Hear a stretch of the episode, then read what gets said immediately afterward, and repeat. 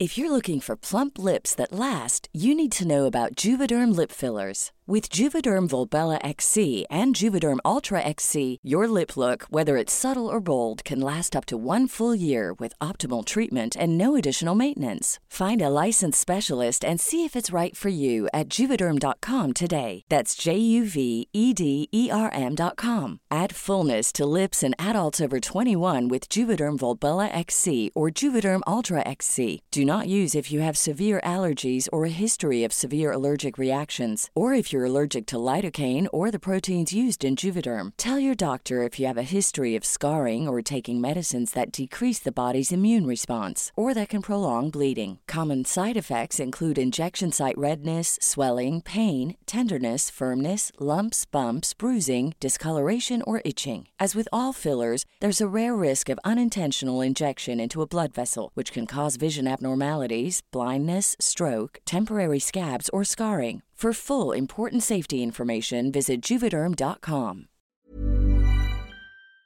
acuerdo, pero mi madre siempre me decía que yo de pequeñito quería ser albañil para construir casas para el que no tuviera. Entonces yo creo que, que viene de ahí, ¿no? Y he hecho un, un, digamos, un match perfecto entre tecnología y la parte social que me picaba desde muy pequeño. Colegas, en este podcast hablamos mucho del tema de recursos humanos, rotación, equipos, liderazgo. Yo no era consciente, pero resulta que meter dinámicas que tengan que ver con responsabilidad social a empresas ayuda muchísimo para tener menos rotación, para unir equipos. Pues precisamente de eso se trata Helpop. Helpop es una empresa que fundó Álvaro Ita, nuestro invitado de hoy, y se dedica a eso, a, apalancar a empresas con ONGs y a su vez permitirle a las empresas organizar, participar en temas sociales. Ahora, no te dejes engañar porque esta iniciativa, aunque es social, es sumamente tecnológica y tiene un nivel de escalabilidad muy prometedor. Entonces, tenemos a Álvaro Ita con nosotros que es emprendedor desde los 18 años. Su primera empresa que fundó fue a los 18 años, siempre metido en el mundo de tecnología. Empezó de programador, luego se movió inquieto, valiente, soñador, como todos los que vienen aquí. Yo soy Cris Becerra y te doy la bienvenida a otra entrevista de Gran Invento.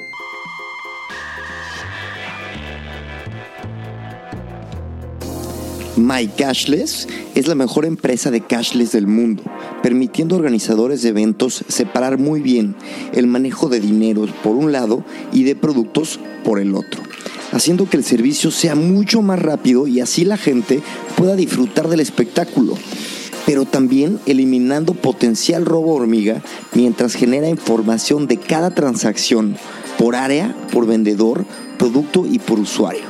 Con My Cashless organizadores están incrementando su utilidad al menos un 30%, en algunos casos 60% y hasta un 100%. ¿Qué piensas? Si organizas eventos de más de 3.000 personas, ya sea en Europa, Estados Unidos, México, Latinoamérica, busca a MyCashless en mycashless.com. Álvaro, bienvenido. Muchas gracias, Cristian. Cuéntame en qué andas. Pues estoy con HelpUp, un proyecto precioso y que me llena totalmente. Sí, lo vi y la verdad es muy atractivo. Explícanos eh, lo más breve posible de qué se trata. Pues es una plataforma de proyectos sociales y medioambientales que los conectamos con las empresas y sus empleados. Nuestro objetivo es conseguir un mundo más justo y sostenible. Oye, ¿y dónde has visto la oportunidad de que las empresas eh, se acerquen a, a este tipo de proyectos? Pues en los últimos años ha crecido mucho la RSC, la responsabilidad social corporativa, y hemos visto una oportunidad. Bueno, veníamos de un recorrido de Helpap era otra cosa, hemos pivotado un par de veces y, y, parece que ya hemos llegado, hemos incorporado a la empresa como player. Y... ¿Hace cuánto empezó Helpap? En 2014. Ok, un ratito. ¿Y entonces la idea original era distinta? Cuéntame. Sí, era un buscador de voluntariado. Había proyectos sociales de ONGs y gente que quería echar una mano por el mundo o de manera local. Entonces, bueno, pues eh, tenían un, un, gran abanico de proyectos, eh, buscaban, dependiendo de en qué categoría querían, querían ayudar y, que, y en, en qué zona. eh, querían, bueno, en qué zona geográfica, normalmente suele ser en, en LATAM, en, en África, el sudeste asiático o en España, y bueno, buscándolos apuntaban y ya ponían contacto a la ONG con, con la persona. Eso como, es como, un poco, como un poco Workaway, pero más ONG. Más de ONG. Y entonces el modelo de negocio tiene que, tiene que cambiar. tuvo que mutar un poquito porque en aquel entonces era complicado, porque nosotros apoyábamos mucho a las ONGs pequeñas y medianas. Entonces era, era complicado porque no tienen muchos recursos económicos y a las personas tampoco era, era justo pedirles eh, una cantidad de dinero por ir a, repartir bocatas por, por, su, por su ciudad si tiene sentido cuando te vas a un voluntariado internacional, ¿no? en el que pagas el billete, pagas la estancia, eh, la manutención, pero eh, a nivel local era, era muy complicado el modelo. ¿Y con quién te empiezas a mentorear? ¿Quién te ayuda para ir desarrollando tu proyecto? Pues en realidad nosotros mismos, hablando con, con las empresas, eh, vimos que, bueno, y luego pues distintos distintos inputs eh, externos, pero fuimos nosotros los que hablando con las empresas empezamos a, tantearlas y vimos pues que cada vez adquirían un poquito más de importancia en la RSC y, dijimos, bueno, pues no vamos a ser simplemente ONGs y personas, sino que vamos a, formar un triángulo con las empresas, ¿no? Y siempre en el centro los beneficiarios, ya sea una persona, un colectivo o el ecosistema. Entonces fue más, más la experiencia propia y, viendo de primera mano las necesidades que tenían. Oye, ¿qué, qué ganan las empresas al contratarte? ¿Qué ganan? Pues eh, ganan mucha, mucha afinidad de sus valores con sus empleados, porque es una plataforma muy participativa, muy colaborativa de los empleados. Y, luego a la hora de gestionarlo, pues eh, ganan mucha, mucho tiempo, ganan incrementan mucho la participación de sus empleados y obtienen unos informes que también pues les, les ahorra tiempo y les facilita mucho, mucho la vida. ¿Beneficios fiscales o algo así? Eso en el caso de la donación, pero no es una cosa que sea eh, lo que buscan mayoritariamente las empresas. lo que buscan es más eh, lo que está diciendo, enlazar vínculos con, sus empleados o con sus clientes, con sus proveedores. El beneficio fiscal eh, no es la razón principal por la que nos contratan. Oye, cuéntame algún caso de éxito de, no sé, algo que te, que te llame la atención.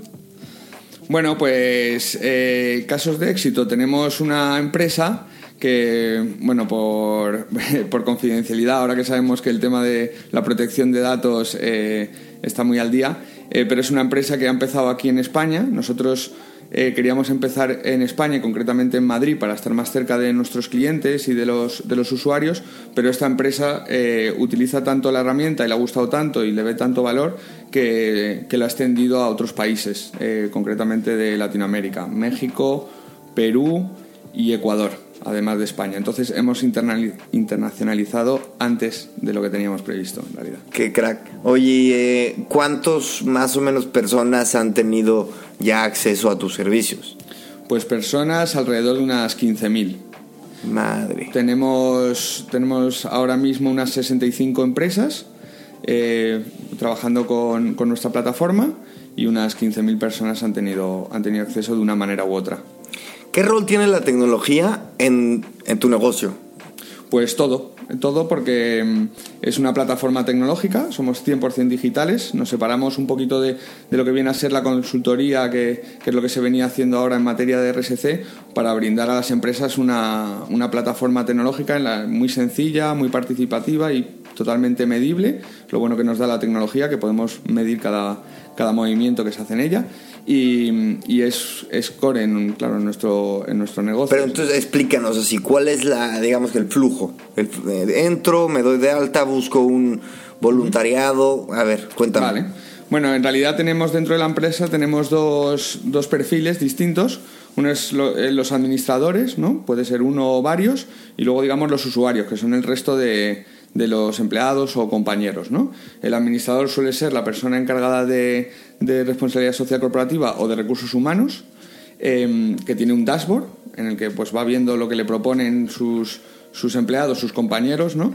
Em, lanza iniciativas pues, para que las puedan votar, eh, elegir en cuál se involucran se inscriben en un clic, o sea, tenemos un, un, dashboard y luego una parte muy visual para los usuarios porque lo hemos querido dejar muy sencillo, porque nos gusta cada vez más interactuar con, con, herramientas sencillas, muy gráficas, muy visuales y entonces tenemos esos, esos dos entornos. ¿no? Los, los empleados lo que hacen es proponer para eliminar un poco el tema de de gente que coge en el pasillo a la persona responsable de RSC y le dice, oye, tengo un primo que trabaja en una ONG o podemos ayudar a tal persona que conozco, ¿no? Entonces todo eso se puede lanzar dentro de la plataforma para que la vea la persona encargada y luego pues esa persona decide qué proyectos poner a disposición de los empleados pues para que los voten o para que directamente se, se inscriban. Pero la ONG tiene que estar dada de alta. La ONG tiene que estar dada de alta, que es una de las patas que tenemos, proyectos propios de las ONGs, para que elijan si hacer una donación o un voluntariado cooperativo, pero la propia empresa, o sea, el administrador, también puede crear sus propias acciones. Digamos, vamos a empezar a reciclar en la oficina, o recogemos juguetes en la planta 3 del edificio. O sea, puede inventarse o eh, queremos que nuestros trabajadores vayan en coche compartido a la oficina. O sea, eh, está abierto, no solo tienen que ser de ONGs que publiquen los proyectos, sino los propios administradores pueden crear sus, sus acciones. Oye, tu modelo. versátil. Ok, ¿tu modelo de negocio cómo, cómo funciona? Pues nosotros cobramos a las empresas eh, por la utilización de la plataforma. Eh, sería una, una, suscripción anual o, o mensual. Y mm, y bueno, de eso vivimos. Luego tiene los planes tienen una serie de usuarios que pueden utilizarlo. Eh, tenemos un, un, plan free que ahora me imagino que explicaremos un poquito más. Un plan estándar y un premium. En el free tenemos hasta 25 empleados. Es para las empresas más pequeñitas que quieren empezar a hacer cosas. El estándar hasta 200 empleados y el premium hasta 500. Si superan estos empleados inscritos, eh, eh, pagan un pequeño, un pequeño plus por cada empleado que se inscriba. Entonces, lo bueno del modelo es que es muy escalable, ¿no? Las empresas pequeñas pagan muy poquito, las grandes mm. que hacen un uso eh, más potente de la plataforma, pues pagan un poco más. Pero eso es porque les aporta valor y la utilizan. Exactamente, y tocaste la palabra clave, escalabilidad. ¿Cómo, vamos, cómo, cómo perfilas el crecimiento para los siguientes meses y años de de la empresa y bajo cuál estrategia? Vale, pues nosotros eh, lo que queremos es, hay dos, dos, patas fundamentales, uno es número de empresas y otro es número de empleados por empresa. Claro. Eh, el número de empresas, pues al final es llegar al mayor número posible, pues con con estrategias de, de, captación o de enamoramiento, que me gusta más llamarlo, ¿no? No estamos captando a nadie, sino que estamos enamorándoles con la plataforma y resolviéndoles una necesidad. Y luego, por otro lado, que en las empresas eh, cada vez se utilice más, ¿no? Que empiecen por un, por un departamento pequeño, a lo mejor que suele ser el más involucrado dentro de la empresa, y que se extienda a, todo, a toda la compañía. Entonces, bueno, ahí eh, al final lo, importante es que lo utilicen mucha gente para que se vayan haciendo muchas iniciativas y entonces tenemos esas dos patas de crecimiento, tanto a nivel de empresa como a nivel de empleados, de activarles, de querer contagiar, ahora que estamos un poco con el tema del coronavirus, pero esto sería un, contagio positivo, eh, que, se, que se contagien y cada vez más, más compañeros pues vayan haciendo cosas, vuelves de una iniciativa, te ha gustado, se lo cuentas a otros, los que le han gustado repiten, los que no han ido nunca, como les recomienda un compañero, pues, pues apuntan a la siguiente y es una bola, es una bola de nieve, ¿no? Empezando desde un poquito pequeño, se va extendiendo a toda la compañía y se va haciendo más grande. Oye, mira, eh, habrá mucha gente, o habrá gente que nos esté escuchando y no te vea, pero eres, una persona joven. ¿Cuántos años tienes? 35. Gracias por lo de joven. 35, pues eh, sí, pues joven, ¿no? Sí, sí, sí. Aquí el promedio de edad yo creo que estás en, los jóvenes. Pero, eh, ¿cuál ha sido el, camino para llegar a, donde estás? Eh, si en, o sea, a donde está en este momento la empresa, si en, me dijiste 2014, seis años Seis años, cinco, seis años aprox llevan dándole y dándole. Primero, ¿cómo llegas a tener esta, esta idea que, que refleja una inquietud en temas sociales a estar en este momento? Un poco la historia. Eh, a nivel empresa, ¿no? No a nivel particular. No, no, no, a nivel, particular. Tú ah, empiezas en qué rubro, te desarrollas. Vale, muy bien. Eh, pues yo empiezo, yo empiezo ingeniería informática. Eh, yo empiezo eso porque mi padre era ingeniero de telecomunicaciones. Yo siempre digo que he nacido con un ordenador debajo del brazo. La expresión de un pan debajo del brazo, pues yo con el ordenador. los primeros recuerdos que tengo de mi habitación eh, era el antiguo despacho de mi padre y era todo lleno de, de trastos tecnológicos, entonces siempre me, ha, siempre me ha gustado mucho. Yo empecé ingeniería informática, pero lo dejé no quiero compararme con los grandes, porque como sabes mucho de, muchos de tus oyentes. Como Elon Musk, ¿no? Elon Musk, eh, Bill Gates, Steve Jobs. Mark Zuckerberg, todos empezaron informática y lo dejaron. Mi caso a lo mejor no fue y no puedo compararme, ¿no? Eh, salvando mm. mucho las distancias. Pero bueno, yo entré en informática pensando que era una cosa y me di cuenta que, pues que, que no era lo que estaba haciendo, no era lo que me gustaba. O sea, la programación en sí no me gustaba, me gustaba mucho más la experiencia de usuario, la parte, la parte a lo mejor, digamos, del front-end, ¿no? Y, y muté hacia, hacia el diseño. Eh, entonces yo lo que acabé estudiando fue diseño en la Escuela de Arte 4 aquí, aquí en Madrid y siempre he estado muy relacionado con la tecnología, o sea, enfocándolo mucho con la tecnología, he hecho muchas cosas de, 3D, he hecho eh, eh, máster en diseño gráfico y en página web, ¿no? pero empecé en ingeniería informática. Eh, yo he emprendido desde los 18 años, o sea, mi primera empresa la monté con mi primera empresa legal, digamos, o constituida, la monté con 18 años, o sea, ya hace tiempo, hace casi la mitad de mi vida emprendiendo. Y, bueno, eh, ha sido todo, o sea, siempre he tenido mucho contacto con la tecnología, siempre me ha gustado y siempre desde la parte, bueno, ahora ya me he enfocado más en la tecnología, enfocado en lo social, ¿no? Porque también yo no me acuerdo, pero mi madre siempre me decía que yo de pequeñito quería ser albañil para construir casas para el que no tuviera. Entonces yo creo que, que viene de ahí, ¿no? Y, por la educación que he tenido de mis padres y todo, he hecho un, un digamos, un match perfecto entre tecnología y la parte social que me picaba desde muy pequeño. Entonces, bueno, han sido varias empresas, varios ah, fracasos, aprendizajes, barras aprendizajes y, y HelpUp ahora es lo que me llena, me está llenando profesionalmente y personalmente y, bueno, parece que ya es una cosa que está más, más asentada, que funciona, que es una necesidad. ¿Y, ¿Y funcionaste en algún momento con, con funding? Eh, sí. ¿Fondos? ahora mismo, bueno, hemos hecho dos rondas de, de inversión. Eh, la primera, la triple F, la famosa Triple F, con apoyo de amigos y familiares que confiaban eh, más en las personas que en el propio proyecto, ¿no? Sabíamos que éramos gente que muy dedicada, que nos esforzábamos mucho, y luego una segunda ronda ya, pues eh, con un poquito más de tracción. Em, no con fondos ni con business angels eh, muy profesionalizados, digamos, sino con gente pues no tan cercana, pero que saben que lo hemos ido haciendo bien, que les ha gustado el proyecto, que les gusta el, el sector y, y, bueno, esto fue en, en septiembre y, Hace poco. han invertido en nosotros. Sí. ¿Y quieres, ¿Y quieres que le hagamos aquí un llamado a, a algunos inversionistas? Podemos hacerlo, claro que sí. Nosotros la... si, lo tienes, si lo tienes en la mira, ¿eh? Podemos sí, decir. sí, porque esto, el mundo de las startups es así. Siempre hay que estar pensando en la siguiente, en la siguiente ronda si quieres, si quieres crecer rápidamente, ¿no? La idea es ir lo más rápido posible. Entonces, en principio, eh, abriremos para mayo una, una siguiente ronda, ya pues buscando un, paso más allá, ¿no? De más profesionales, más... Eh, Venture Capitals y cositas así. Encima tienes un equipo ya como de cuántas personas? Somos siete ahora mismo, full time. Que ya eh, es ya es algo. Ya es un equipito, nos faltan manos, eh, siempre nos faltan manos porque hay muchísimas cosas que hacer, muchísimas nuevos features que queremos meter y, y siempre estamos ahí como eh, a falta de, de, gente, pero, pero bueno, ya podemos ir, ir trabajando distintas cosas. Un equipo súper multidisciplinar y muy, muy alineado con lo que con lo que queremos transmitir en HelpUp, que creo que es fundamental. Y cuéntame un poco los roles de tu empresa, son eh, eh, muy tecnológicos, ¿no? Eh, muy tecnológicos, tenemos una pata muy tecnológica, tenemos una pata más de marketing, tenemos una pata más de pues, atención al cliente, que creemos que es, que es fundamental.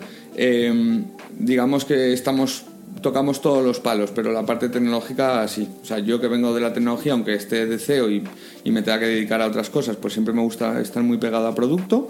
Tenemos una, un CTO, una persona que se encarga de, del front y luego gente pues eh, que se dedica más pues a marketing, ventas, eh, redes sociales y, y, contenidos, ¿no? Que también comunicación y comunicación, relaciones sí. públicas.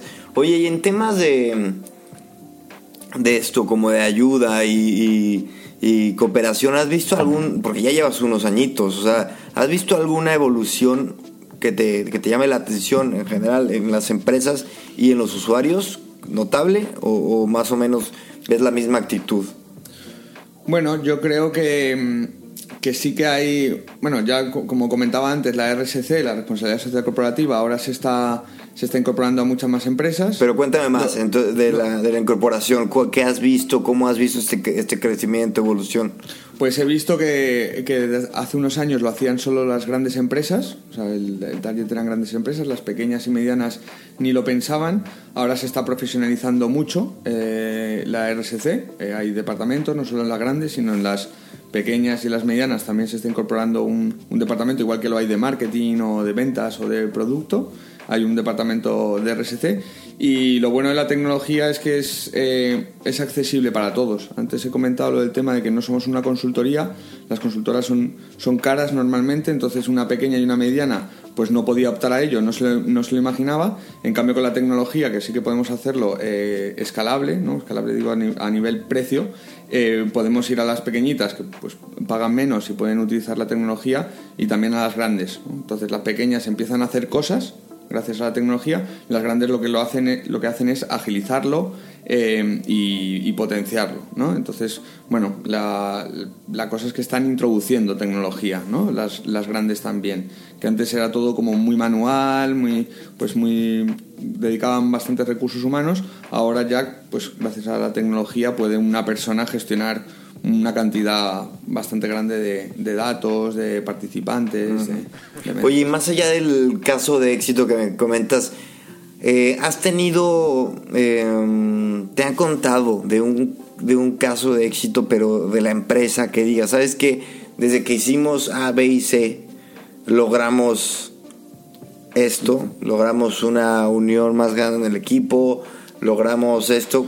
Bueno, hay muchos casos y esto yo creo que es generalizado, que las empresas que empiezan ya a involucrarse con causas sociales y medioambientales, lo que consiguen, y creo que a día de hoy es fundamental, porque ya la, gente no es como, como, antaño, que estaba 30 años en la misma empresa, ahora hay muchísima más rotación, lo que están consiguiendo, los que lo hacen eh, muy frecuentemente, de manera recurrente, ¿no? es eh, alinear mucho a los empleados con lo que, lo que hace la empresa y retienen talento. No solo lo retienen, sino que también captan, ¿no? Ya cada vez más gente está preguntando, oye, ¿qué cosas de responsabilidad social corporativa estáis haciendo? ¿Estáis eh, ayudando eh, a, vuestra localidad? ¿Estáis eh, ayudando a no contaminar?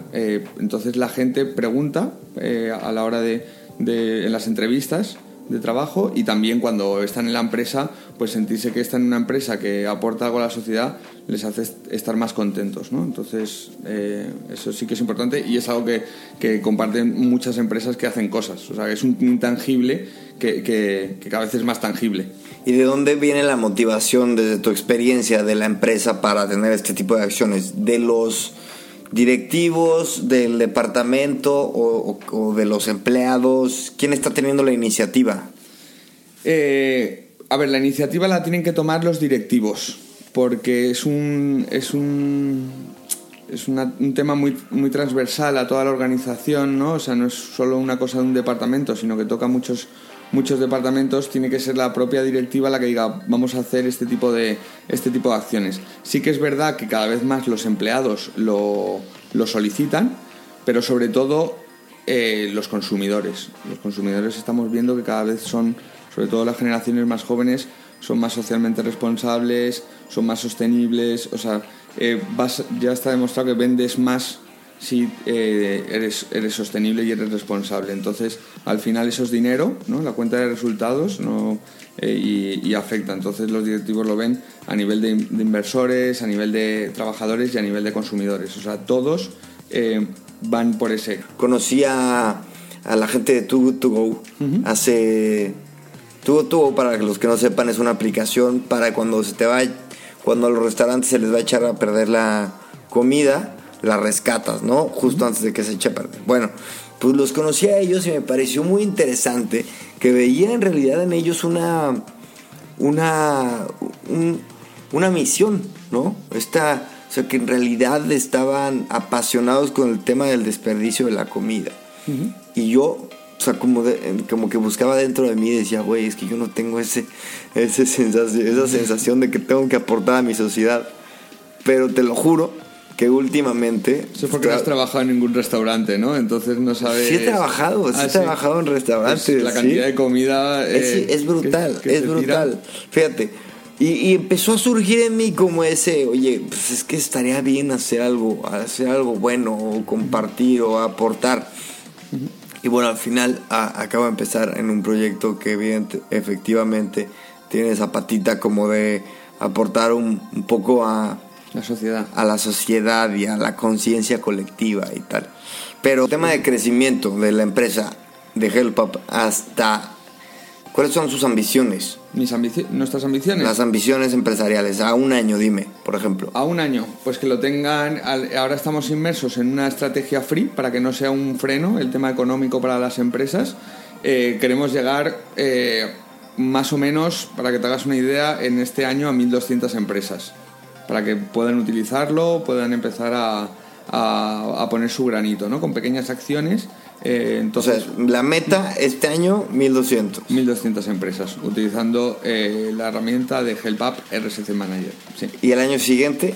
Y el año siguiente, eh, por lo menos triplicar, que sería una, una, una, buena métrica, ¿no? Que estamos en el mundo startupero, entonces al final, que menos que triplicar lo que, lo que ha sido haciendo el primer año. Y como decía antes, no solo triplicar el número de empresas, sino triplicar el número de usuarios. estaríamos hablando de, de un un por, por 9 puede ser, o sí, un por 9, ¿no? Un 3 al, al cuadrado por 9 en número de usuarios. Ok.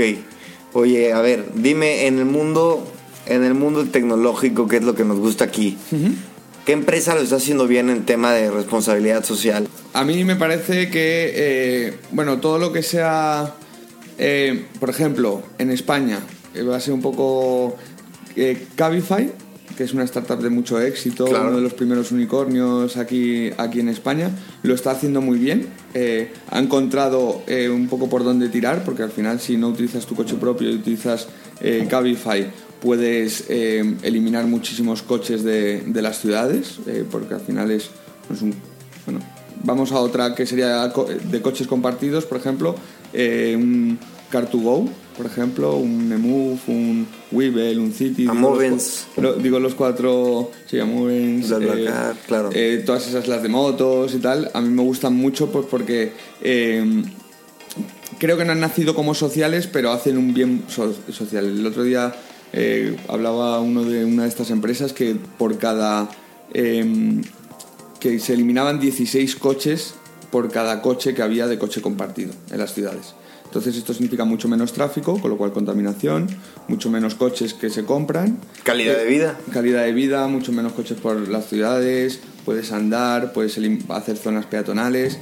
A mí esas me encantan, me encantan porque creo que, la propiedad ya con, con la tecnología podemos poco a poco ir eliminándola, porque antes si no tenías un coche no, nadie te lo iba a dejar. Ahora lo bueno es que los podemos compartir y es muy bonito porque no, no necesitas tu coche mío, mío y solo mío, sino que, bueno, pues haces uso de las cosas que de cosas compartidas, ¿no? Y esto creo que se puede se puede extender a muchísimas cosas que no que, las tenemos muy paradas. Un coche lo utilizamos para trabajar y volver, pero son muy pocas horas al día, el resto de, horas está en el garaje, ¿no?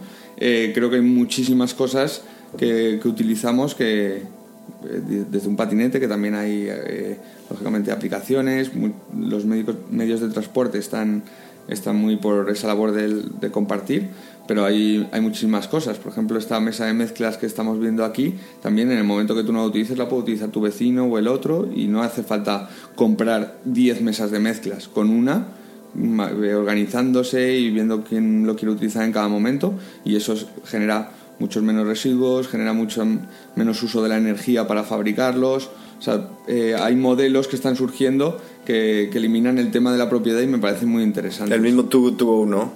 El mismo Too Good To Go, por supuesto. Lo que pasa es que, pues lo que decía, Too Good To Go nace con un, con un ADN social, ya desde, desde, sus, desde sus... Que es verdad que hay muchas empresas que... que te, por ejemplo, incluso Tesla, ¿no? Parece un tema, un tema interesante. Luego, por ejemplo, es verdad, yo a mí me encantan los coches eléctricos y me encantaría comprarme uno, pero igual y mejor no me compro uno, ¿no? Yo creo que compartirlo es la solución. O sea, ¿para qué quieres tener uno en propiedad si lo vas a tener parado todo el día? O sea, eh, no creo, creo, viviendo en una ciudad, en el centro, moviéndote por el centro, creo que ahora mismo, eh, y la tendencia, es, la tendencia es esa, o sea, entiendo que, que, en zonas a lo mejor rurales, que sí que necesites el coche para transportarte a tu sitio, a tu lugar de trabajo, sí que tengas que tener uno en propiedad, o porque tienes una familia, o sea, hay ciertas circunstancias en las que el coche sí que es, sí que es necesario o es muy útil. Pero siendo jóvenes viviendo en una ciudad, eh, creo que ese pensamiento lo deberíamos descartar porque es que todos son bondades, compartirlo. Si quieres un coche pequeñito, coges uno pequeñito. Si quieres irte al campo, alquilas uno grande. Si quieres irte a la playa, tienes un descapotable. O sea, es que tienes la on demand, tienes el coche perfecto para tus necesidades. O sea que... Sí, y la verdad, eh, sí son más caros. O sea, sí suele ser eh, un poco molesto que si te quieres ir de viaje tienes que alquilar un coche o sea, es un poco, tienes que cambiar el commodity, o sí, no, el, el, lujo, digamos, la, la, comodidad de tener el coche ahí por un poco también de responsabilidad. Y también no tienes que hacer el gasto que es enorme de tener un coche, ¿no? Claro. Y es cierto que muchas veces la tecnología y el tener más cosas a nuestra disposición aparentemente es bondadoso, pero luego puede ser pues, todo lo contrario. Y otro ejemplo, este, que nunca fallo en sacar.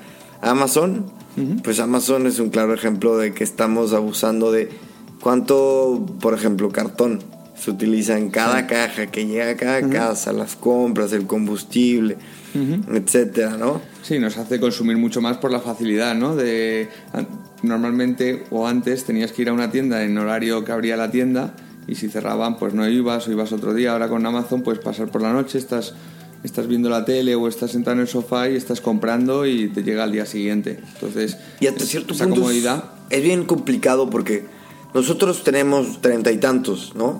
Y vemos cómo ya la tecnología, somos, algunos somos early adopters y no pensamos mucho en las consecuencias porque tampoco las conocemos, ¿no? Pero es verdad que las siguientes generaciones tal vez ya vienen un poco más conscientes de cuáles son las consecuencias de las nuevas tecnologías. ¿Qué opinas tú de la, la diferencia entre la, eh, vamos, entre la mentalidad de, de las generaciones? Pues creo que ahora ya las generaciones, o sea, yo no veo, cada vez veo a menos jóvenes comprar en tiendas, o sea, imagino que están en casa comprando directamente y que les llegue eh, por comodidad, las cosas las queremos de manera inmediata, eso creo que ha cambiado bastante. Y, bueno, el, el, uso de la tecnología hay que, hay que hacer un buen uso, como en todo, ¿no? O sea, son unas herramientas que tenemos a nuestra disposición, pero las puedes utilizar bien o las puedes utilizar mal. Entonces tienes que saber qué es lo que viene, o sea, qué es lo que hay detrás de, de, todo eso, ¿no? Lo que decías tú de las cajas, de las cajas. Es necesario cajas enormes para llevar un producto pequeñito, es necesario que, me lo traiga un mensajero con una furgoneta, si yo puedo andar y, darme un paseo. Se están perdiendo algunas costumbres que son, que son muy buenas, pero, pero bueno, eh, usado bien, usado bien puede, pueden, ser, pueden ser muy potentes, ¿no? O sea, Dime a ti qué, qué cosa que veas, tendencias, te preocupan en este aspecto social, ecológico. Pues la justamente lo que estamos hablando, ¿no? Esa compra indiscriminada y, por impulso, ¿no? Y, compro una cosa y me ofrecen cinco más, entonces pico y, compro una o dos más y entro en el círculo de, me van sugiriendo cosas que me puedan interesar. Creo que, eh, que económicamente para la empresa puede estar muy bien, pero deberíamos ser un poco más éticos y ver que a lo mejor la gente no tiene, no tiene necesidad de comprar tantísimas cosas. Pero es, falta de educación, ¿no? Bueno, es falta de educación y es, y es que te lo ponen en bandeja, ¿no? Eh, yo lo comparo muchas veces con, los escaparates, pero los escaparates a lo mejor era una, una visión y a, lo mejor no estaba tan, tan eh, segmentado para ti, ¿no? Tú vas por las tiendas, por las calles y vas viendo escaparates y bueno, son muchos impulsos y puede llamarte algo la atención, pero cuando tú has comprado un ratón de ordenador y, y te llega un mail diciendo que como has comprado el ratón, puedes comprar el monitor, la alfombrilla, el cable y, una luz para el ratón, pues creo que son cosas innecesarias, pero que podemos picar. Ah, bueno, pues con la luz le quedaría mejor el ratón a la alfombrilla, así que, ¿no? Entonces, ¿Y cómo podemos eh, contrarrestar esto? ¿Regulaciones? Eh, educación, que lo has dicho, o sea, ser conscientes de que no, no hace falta comprar todo lo que todos los que nos ofrezcan. Regulaciones, bueno, eh, creo que no hace, o sea, si no es por un lado es por otro, siempre va, no le puedes poner eh, puertas al campo, o sea que eso, eh, si vas a cortar los mails, pero es que te lo van a poner por otro lado una notificación o, en la misma plataforma una vez que hagas, o sea, es muy difícil controlarlo, ¿no? Porque siempre va a haber como, como pequeñas, eh, van a ser pentear esa, esa regulación. Entonces creo que es muy difícil prohibir, simplemente yo creo que educar y que la gente sea consciente de que te están ofreciendo más cosas de las que, de las que necesitas, ¿no? y ser consciente de, de, la energía y de, de todo lo que, lo que supone eh, fabricar algo, ¿no? Que, eso creo que es lo, es lo más importante. Claro, y también todos estos estímulos y estos mensajes vienen normalmente de una, una, una sobreinformación que tienen las empresas sobre nosotros, vamos, del famosísimo Big Data, que, que también yo creo que, que por ahí podemos un poco buscar un equilibrio, ¿no? O sea, el, me decía Diego Ballesteros, uno de los invitados que tuve por aquí, eh, que de hecho fue Business Angel de Cabify, hablando de, de Cabify. Me decía, yo lo que veo en, el futuro, lo que quisiera en el futuro en temas de hardware es privacidad, ¿no? ¿Tú qué, ¿Tú qué buscarías, no sé, qué cambio buscarías que nos pueda dar como un entorno un poco más sano, más propenso, más responsable en temas tecnológicos? Eh, pues creo que desde pequeñito saber utilizar la, tecnología, ¿no? Una formación y un, buen uso de la, unas buenas prácticas del uso de la, de la tecnología. Eh, la privacidad, ahora que lo, ya la hemos perdido totalmente. ¿Tú ya crees que no hay vuelta de hoja en ese tema? En el momento que estamos utilizando aplicaciones de manera gratuita, no es manera gratuita y estamos cediendo. ¿Y si dejamos de utilizarlas? Bueno, eso es una decisión personal, o sea, puedes dejar de utilizar Google Maps, puedes dejar de utilizar WhatsApp, puedes dejar de utilizar pero el costo es de, YouTube, pero bueno, eh, eso ya es cuestión de cada uno. Si, si tiras el móvil a la basura y, y, no tienes móvil, no tienes ordenador, lo puedes hacer perfectamente. ¿Y tú eres de esos? ¿Tú, ¿Tú, serías capaz? No, no, no sería, no sería capaz, pero bueno, yo, yo no estoy tan obsesionado con eh, o sea, mi privacidad, entiendo que, que es importante, pero, pero yo soy consciente de que si vengo aquí con Google Maps, Google sabe dónde estoy en cada momento. Y si paso por una tienda, pues me pueden mandar ofertas. O si estoy en un. Eh, quiero ir a un sitio, he consultado a qué sitio quiero ir, me pueden decir, pues utiliza este medio de transporte, utiliza este otro con sus acuerdos. O sea, eh, eso yo soy consciente. Lo, lo, malo es cuando la gente dice, no, es que saben dónde estoy, eh, pero no saben que. O sea, no saben que la contraprestación, utilizar un servicio gratuito es que saben dónde estás, que tienen tus datos, que saben tus movimientos, ¿no? Eso es, esto es, eso es tu moneda de cambio. Y qué duro es nosotros que, al menos yo que vivo de, mucho de saber de la gente, ¿no? Porque así como lo critico, pues obviamente me sirve en mi trabajo, ¿no? En fin, tenemos este, muchos, muchos dilemas morales los, los que nos dedicamos a esto de un poco invadir o, sí, invadir un poco la privacidad de, los demás. Pero bueno, Álvaro, cuéntanos, este, cuéntanos eh, dónde te podemos encontrar, dónde te podemos contactar para, para saber más de tu proyecto y de qué tienes en puerta. Pues lógicamente en el proyecto, en nuestra página web, que es helpup.com, Help de ayuda up de arriba, siempre tengo que decirlo. Sí, la pronunciación, porque luego cambia mucho dependiendo del... Sí, sí, porque la gente si no lo apunta de mil maneras, es Help de ayuda claro, aparte yo, de arriba. yo voy a poner el, logo y el link en la descripción, así que no te preocupes. Perfecto, pues ahí estamos, estamos en, redes sociales, en LinkedIn, estamos en, Twitter, estamos en, Facebook. Em, a mí personalmente en LinkedIn es donde más, más activo soy. Eh, donde publico más cosas de manera profesional porque Facebook ya, ya bueno, lo vamos dejando abandonado. Es verdad, sí, totalmente. Está, está bajando. Instagram no soy, no soy muy fan de, de Instagram. Eh, creo que es que mi si me tienen que encontrar en una red social sería LinkedIn, que sería mi favorita, ¿no? Donde la gente intenta aportar valor, además de pues eh, hacer una red de networking potente y se conoce gente. A mí LinkedIn me tiene, me tiene, yo tengo también un conflicto ahí, este, moral con LinkedIn, puntualmente porque veo que cuando estás del lado, por ejemplo, de, de toma de decisiones, eh, marketing, es muy curioso porque todo el mundo te da like a lo que pongas. Puedes poner, me tiro un pedo y, Eh, y, y recomendar, ¿no? todos, ah, muy bien, eh. Aplausos. Pero cuando estás del otro lado, un poco más del tema operativo, consultor y tienes clientes, eh, puedes poner una frase de, de, no sé, de la Biblia y ya nadie te, nadie te, nadie te hace ningún caso. Pero bueno, son temas de estatus que nos, que nos dan las redes sociales. Álvaro, muchas gracias por venir. Gracias a ti. Lo mejor, estamos en contacto y muchas gracias. Enhorabuena por tu programa. Venga, chao. Muchas gracias.